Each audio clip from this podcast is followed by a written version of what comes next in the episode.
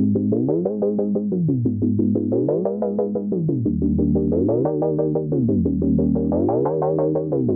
の番組は自立した子として活躍できる人を増やすために活動する王のメンバーが答えのない時代を生きるためのヒントについて語り合う番組ですこんにちはパーソナリティを務めます王株式会社の岡田カレンです田中優子です。つくまですそれではお二人に誰かと暮らすことうん。についてあのお伺いしたいと思います、うん。あのというのもですね僕これまでこうお付き合いしてきた相手が何人かいるんですけど、うん。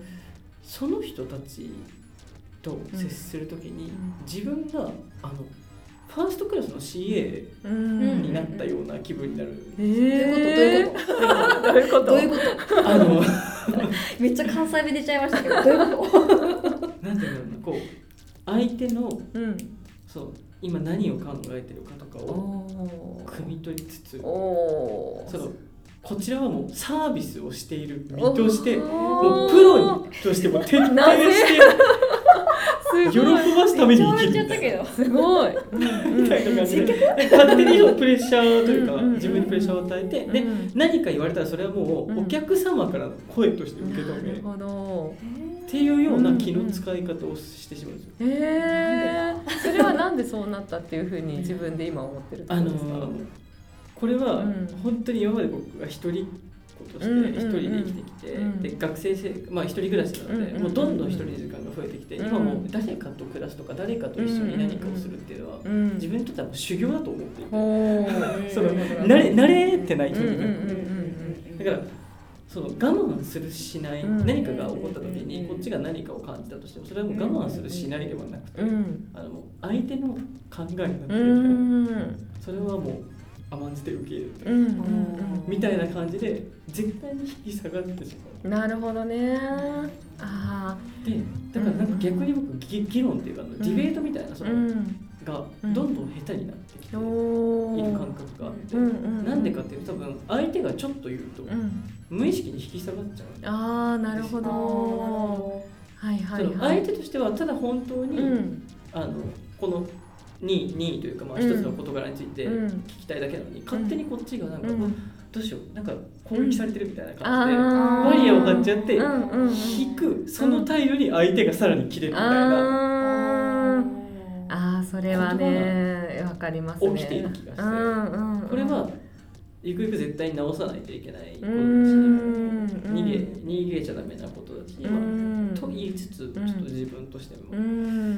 本当はこううん。別に僕も逃げたいわけではなくて、うん。まあさしてほしいっていうとあの相手のせいになっちゃうのでうん。難しいところなんですけど、うん。その自分の特性を殺さずにうん相手と向き合う方法っていうのはあるといいほかなっていうふうにも感じるんですけうん。ど多分ど誰かと一緒に暮らすとそういうことど。が、うん。まあ、常にそういうことが起きる世界になるん。ですけど。確かに。でもなんか私たちがねつくもくんと接している上では全然もちろんそういうことないじゃないですか。普通はいはい。はいね。なんか違うよねってなったら議論もできるし、そうですね。っていうのの違いってどこにありそうなんですか？あの一言で言うと、うん。いわゆる心理的安全性みたいな世界だと思っていて、うん。何でも言えるうん。空気があるからこちらも何でもう言える、ん。けどうん。社会に出たら、うん。うん。その世界だけでは絶対にない、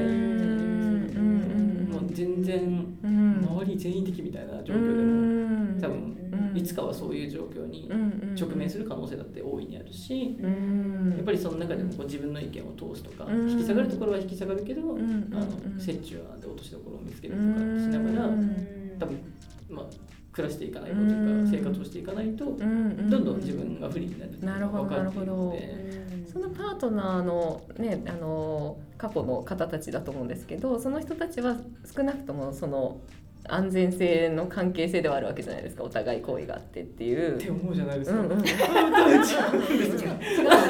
うその前提が結構崩れちゃうというか、なるほどなるほど。可能性が高くて、うんうんうんうんちょっと言われるともうちが一方的に引に。いちゃう、引いちゃう感じうんうんうんうんうん。なんかでもそこは本当にねなんかこう会う人と一回会ってみると一気に解決する問題ではあるような気はするんですけど。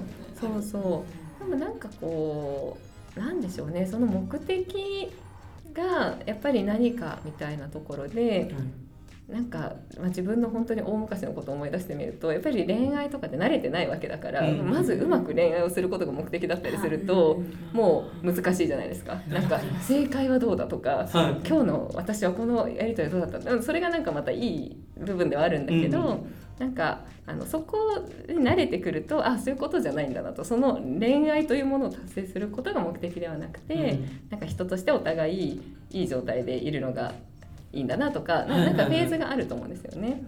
だからなんかその相手とフェーズが合ってきた時にこのなんか一緒にいる、まあ、理由とか言うとちょっと堅苦しいけど、はいね、なんかその辺がこう自然に見えてくると、うん。なんか全然うまくいくんじゃないかなって思うからもう今はそれでいいんじゃないかって今話を聞きながら思いあました。うん。これはもう今絶賛ぶつかるべき問題とうんうんいうか、うんうんうん確かにでも今あの優子さんの話聞いててうんちょっと思ったのが、うん。僕は多分その目的をうまく恋愛するに置いてるんじゃないかなっていうか、うまく相手とうん。話しているようにうん。見せることが目的となっている可能性が非常に高いなと思って。私もそれで失敗しましたよ。うん。そう。失敗して今のパートナーの方から、うん。なんか自分をうまく出せることにしたんですよ、うん。自分の言いたいことを言える関係にすることっていう目的に変えてううんまくいった、なるほどそれまで全員やっぱ良くなかったです。ね、うん。失敗という言い方も良くないですけど、うん。うん。うん。遠慮なく素を出すってうんいう目的に変えた。あそうそうそうそうそう。そう、ん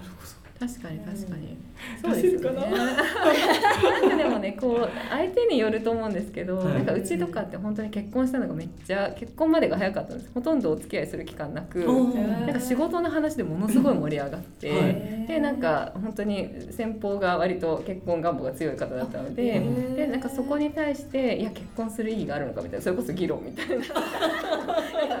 もう。二人とも知ってるから面白いですね。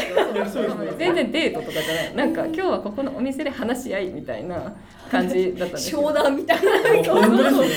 どうなってんだ本当にでもなんか話し合うことが楽しい相手だったんですよ。あー。はいはいはい結局はその仕事の話っていうのがきっかけだったけど、うん。なんかこの人といてすごくこう自分の思っていることを素直に言えて相手の意見も聞いてそのやり取りが楽しい相手だったんですね、はいはいはいでなんかこの人のことがすごい素敵で好きとか、うん。そっからスタートしてないっていうか、なんかその状態が良くて。でじゃあこの人とずっと一緒にいる方がいいのかいやいない道がいいのかっていう風になった時には絶対この状態の方がいいよねっていう感じだったんですけどなんかなんか結構友達から恋愛に発展していくみたいなのってちょっとそれに近しいところがある気がしていてなんかこうね一緒にいて居心地がいいところからスタートしてっていうなんかそういう入り口だとまたちょっと違うのかなっていう気もなるほど。するん。ですけどそのつくもくんの事例はどうだったん。ですかっていうとそうですねちょっとだけ掘ってしまうけれども。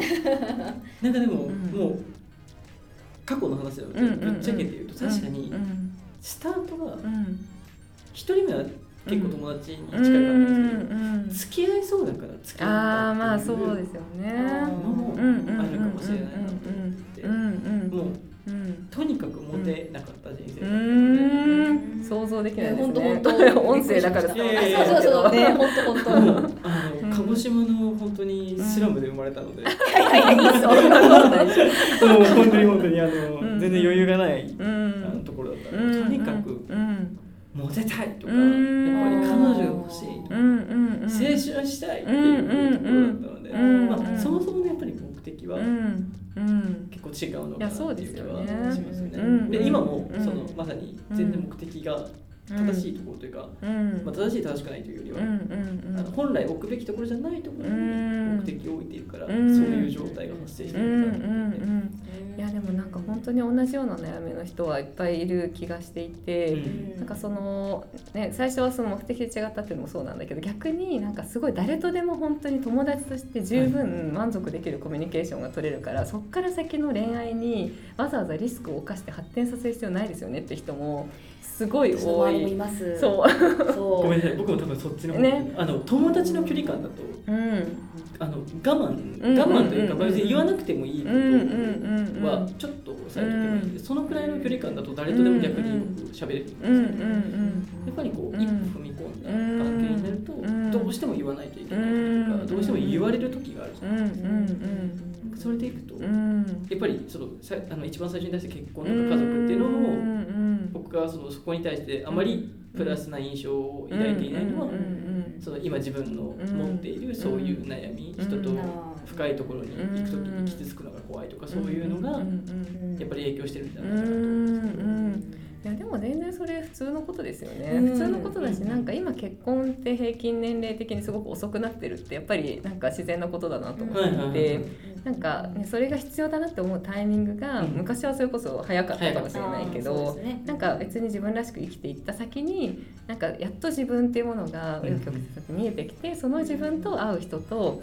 一緒に入れたらいいよねってなったらそれは遅れるよねっていう。そのそれを探ってる時期で仕事もなんかいろんなことあったりとかいう時に先に結婚を選ぶって結構ねハードルがまたあることだったりするからそれこそそこそういうことがしたいぞと思っている人じゃないとなかなかたどり着かないかもしれないですだとよね。思いますね。私はだって結婚したんってもうこの業界、クリエイティブの業界入って10年とかですよ、うんまあ結構うん27で結婚したんですけどうんもともとが早かったから、うんもうだいぶもう10年なんでもうほぼベテランですよね、そうですよね。うん。なんで別に自分のこと知ってるし仕事の流れも知ってる状態で私は結婚したんで、うんうんだいぶこう仕事が何て言うんだろうな、うんまあ基本的にどのような時代でも、うん。ある程度はまあ経験とかで対応できるようあになってから結婚してるんで、うん。そうなんですよ、うん。そうですよね。多うん分仕事3年目で結婚とかになっちゃうと、うんうんお仕事もまうんあ多少離れてるけど結構大変だし、うんうんうんうんうん。お家帰ったらうんお家のことがある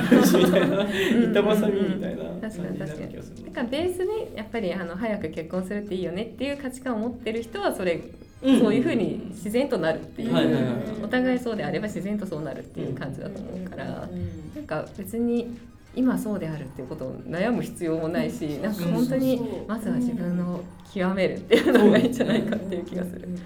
うん話伺ってて肩の力が抜けたというか、うんあの肩の力というか、うん。ちょっと客観的に一個見えたというか、うんうん僕は置いてるゴールがちょっと違うのかもしれうない、ん。今からもう少しうん。そこじゃない今まで設定していた無意識に設定していたゴールとはうん。別のところに設定することで、ちょっと視点が変わってくるんじゃないかなっていうふうに思う。んうん結構勉強になったかな 勉強になった。ありがとうございます。本当に勉強になった本かな っぱりこう人と話してっていうか、うん。あの自分よりこう経験とか、うん。あのいろんなことを経験された、うん。その話すことでうん。今まで、まあ、あの心が軽くなったりとか、うん。あなるほどそういうこともありえるのかとか、うん。逆にああのそのいろんな経験をされた方でも、ん。これはできないんだとがあるんですけど、あのそれでいくとやっぱりこうあの都度チューニングしてとかお話ししてチューニングして、うん。今またもう一回ちょっと違う仮説を立てて。うんこれからも皆さんとお話しつつあのいろいろ取り組んでいけたらいいなと思います。すごい楽しみどうなるのかが本当ですよね。これもね、まあ、正解のないことですから。そうですねまさに正解のない本当正解ないんで。うん結論になるか回選んでも死ぬまでわかんないいですからね。やそうそうそうですよね。かんないんで、うんそうそうそうそう。今は別によし悪しとか判断するはいではなくて。うん。ね、とりあえず前に進みつつ、うん。ねねうん。そのスタンスが大事なんじゃないかなとはい、思いました。うん。B も C も経験してみたいな。感じで最終的に自分に合ったゴールを本当本当。ね。見つけられるよううにんするのがそれこそうん。あの答えのない時代を生き抜くためのそうですね。そうですね本当本当ずっと続くからね。ね、仕事だだけじゃなくてね、うん。プライベートもそうなので、そうですよねそんな風に、はいうん。話していきたいと思っております。はい。はい、ありがとうございあます。りがとうございます。この番組は毎週月曜日に配信しています。詳しくは概要欄からご確認ください。皆様のコメントなどもぜひぜひ募集しております。よろしくお願いいたします。